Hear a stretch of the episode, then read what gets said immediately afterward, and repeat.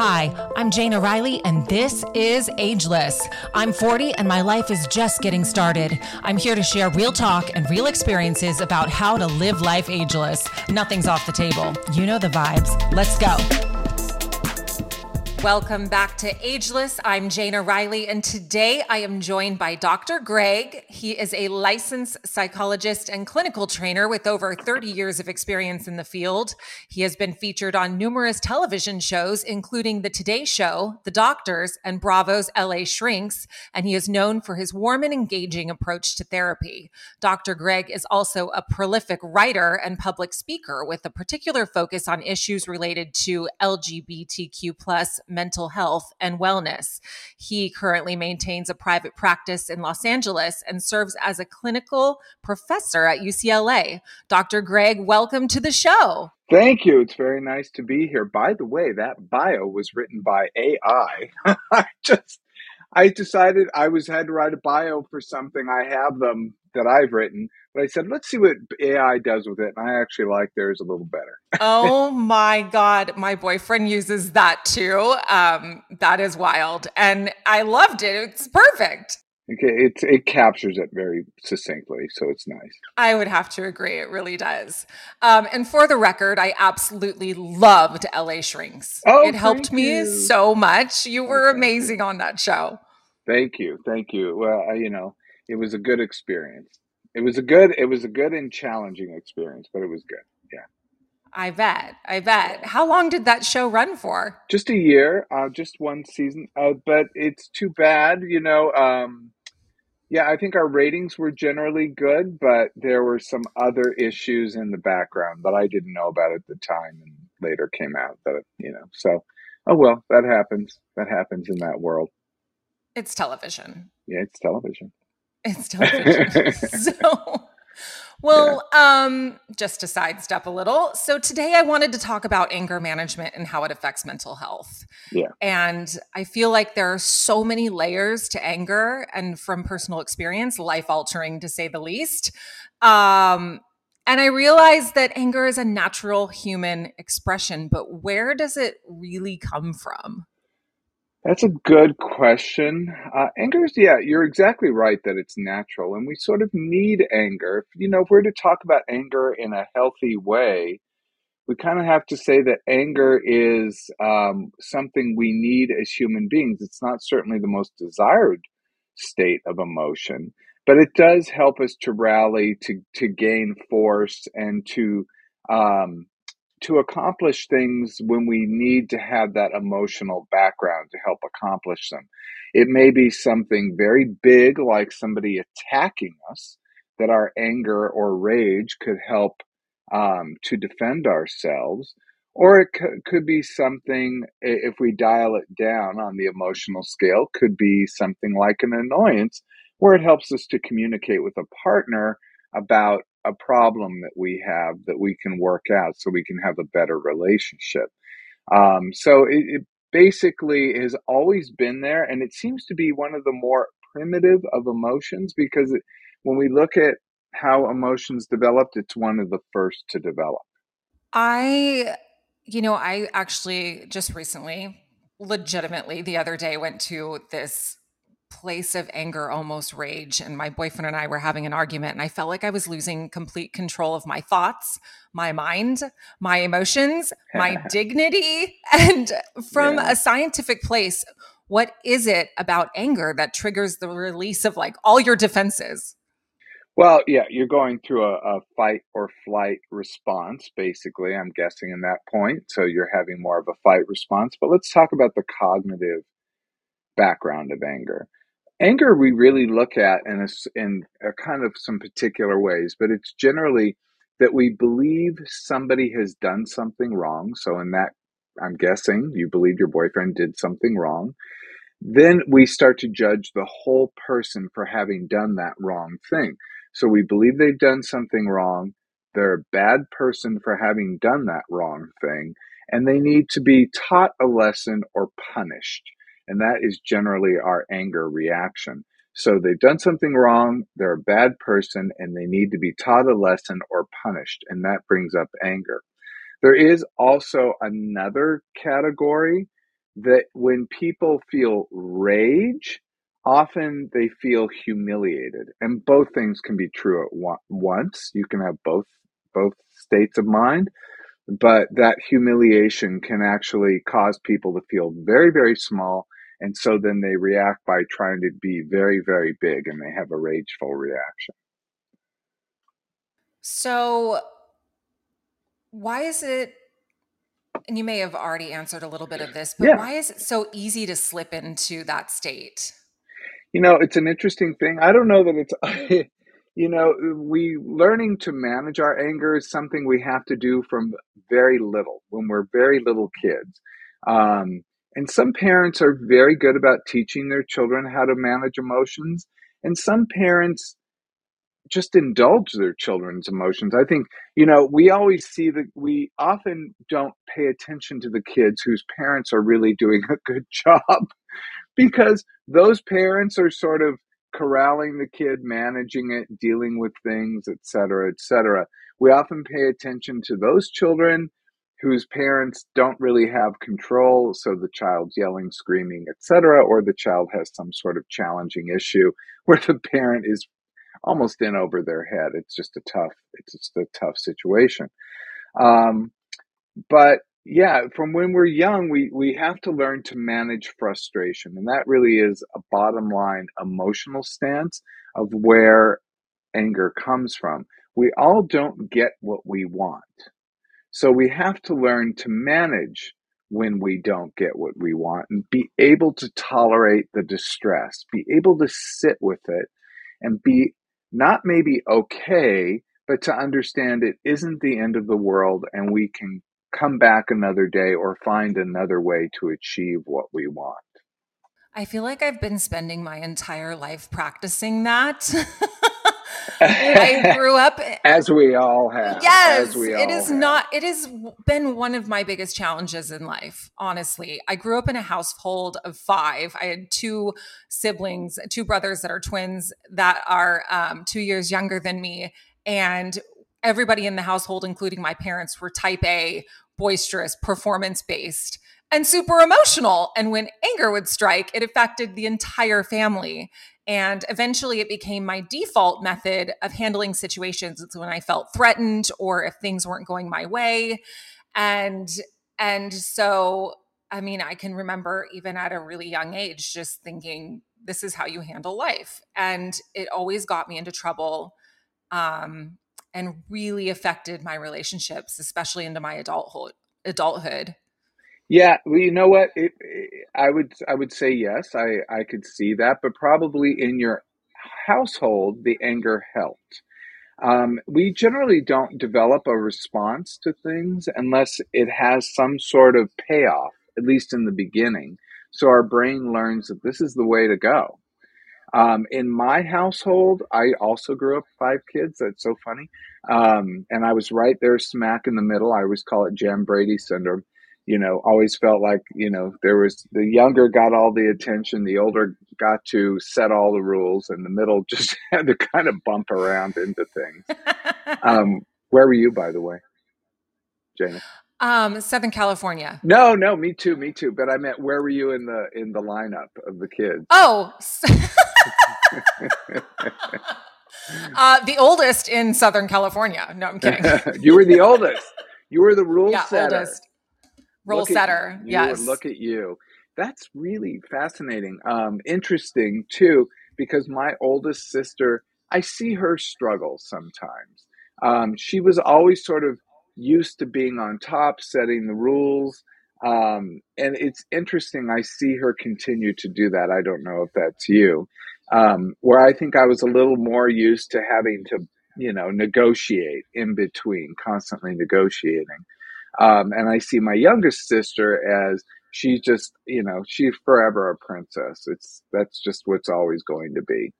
Um, but yeah, it's it's it's just kind of an interesting thing. We we do learn these things. So you probably had some sort of payoff in your family that anger did help.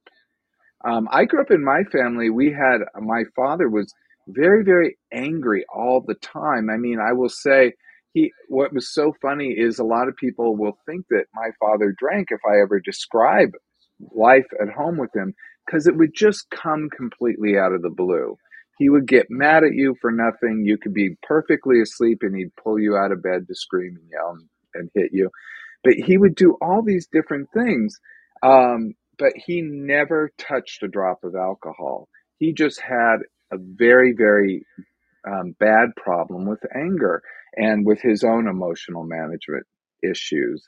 So in our family, anger, we did have anger, but I think the kids learned to really hold it down because it couldn't be expressed without a lot of consequence. I feel like it's almost like a temporary relief. Well, of course, it's a temporary, and it feels kind of good. Like if you know, yeah. if, you feel why very, does it feel so good? Because you release the frustration, you release the frustration, and then you feel like, oh, I got all the frustration out, and then you have to deal with all that collateral damage that you just did. So it's not a good thing in the end, but it feels good in that moment. And to actually hold on to and not express anger can feel very frustrating. Like when we get mad, uh, I was trying to think, you know, when you're driving, um, I, can't, I can't think of a, a, an example right now, but I know it happens when I'm driving and someone just does something very stupid.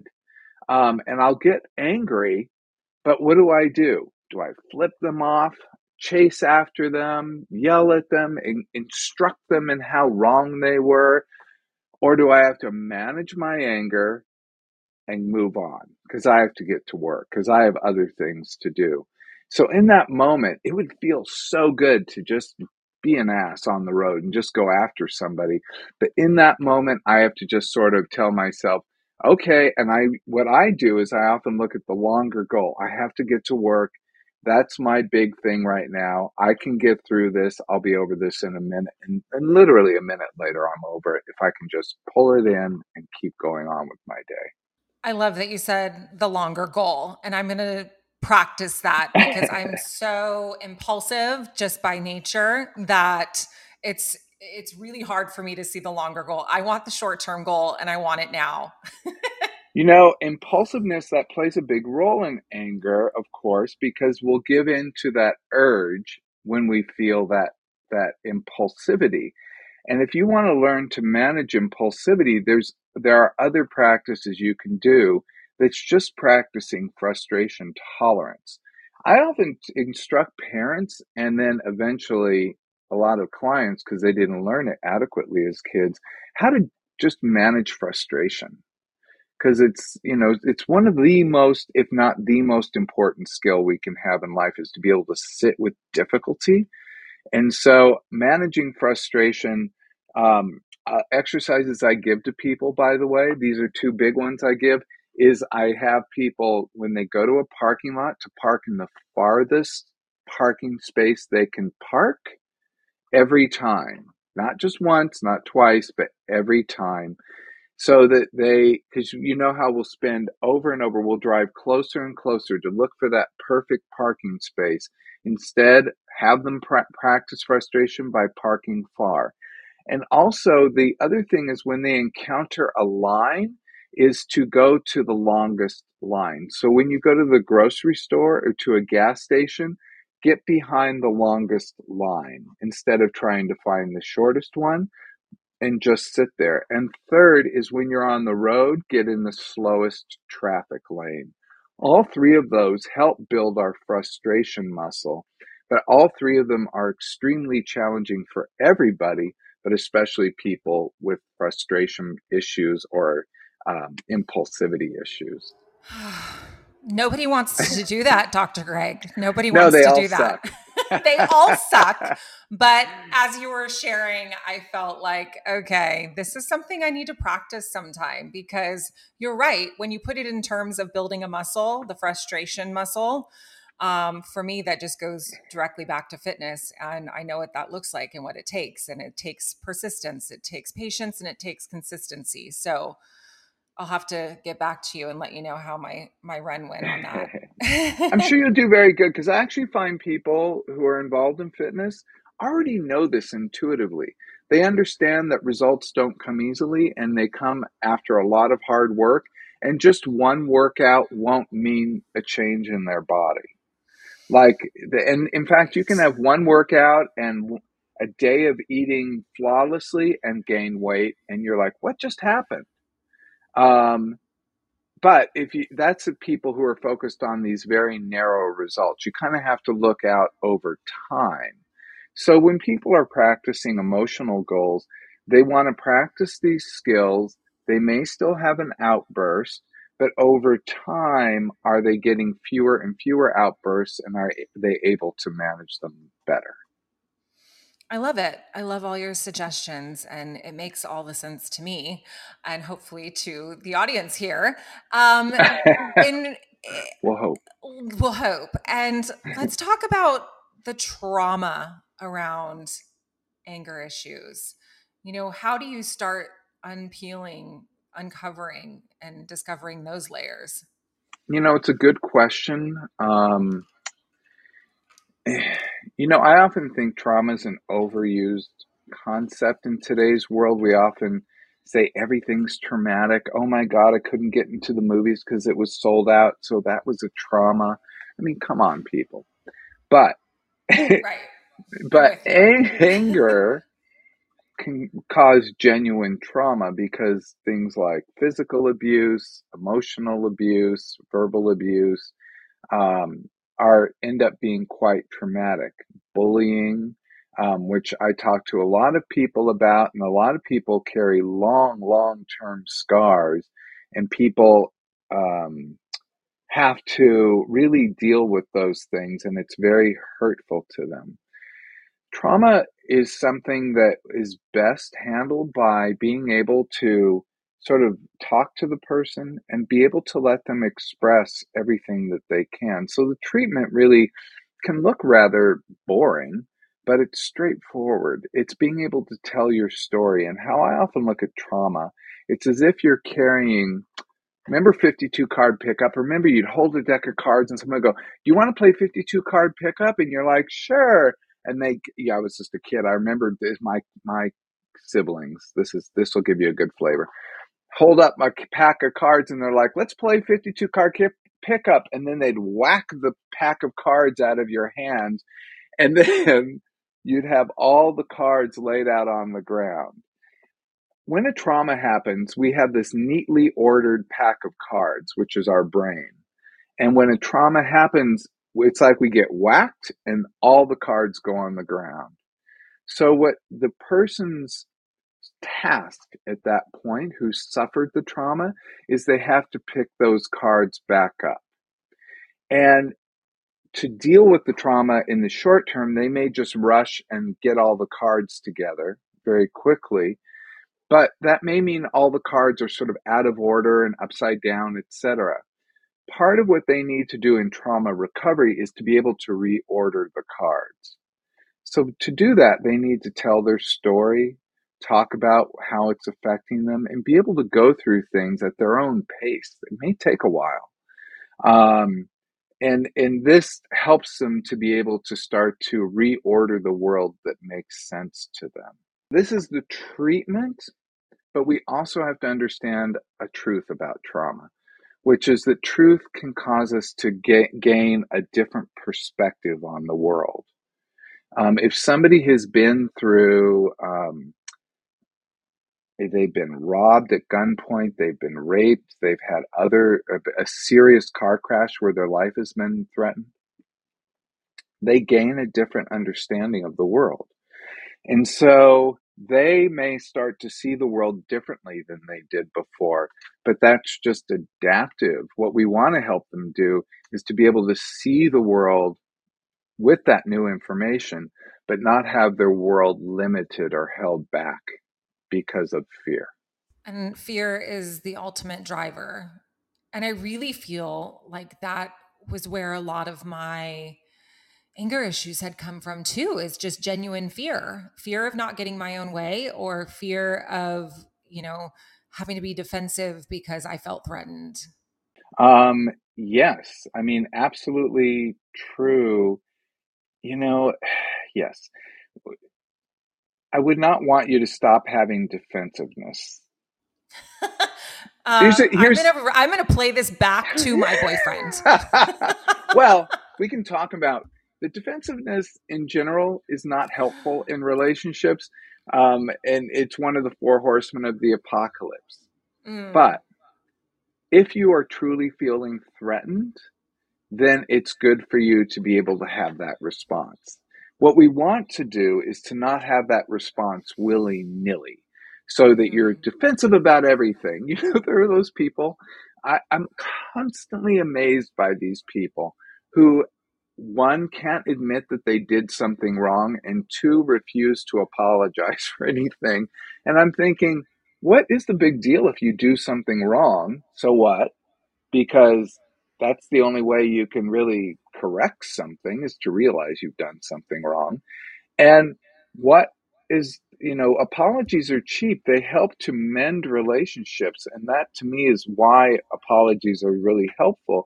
It's not to say, absolve me of my sins, because you can't do that. But I can say, look, I feel, I regret what I did, and I'm sorry that I hurt you and you and that will really actually probably help you to be able to come toward me if we had a disagreement you and i jenna you could come mm-hmm. toward me and then say yes uh, i appreciate that thank you and we could get on with our relationship and in fact even have a stronger one as a result so i i think um, to be able to take responsibility and to be able to apologize are two of the most powerful yet easiest things to do I agree. It's one of the most humbling experiences I've ever had, and True. also the most rewarding. And then I get to practice forgiveness too, which I feel like is the root of all of it.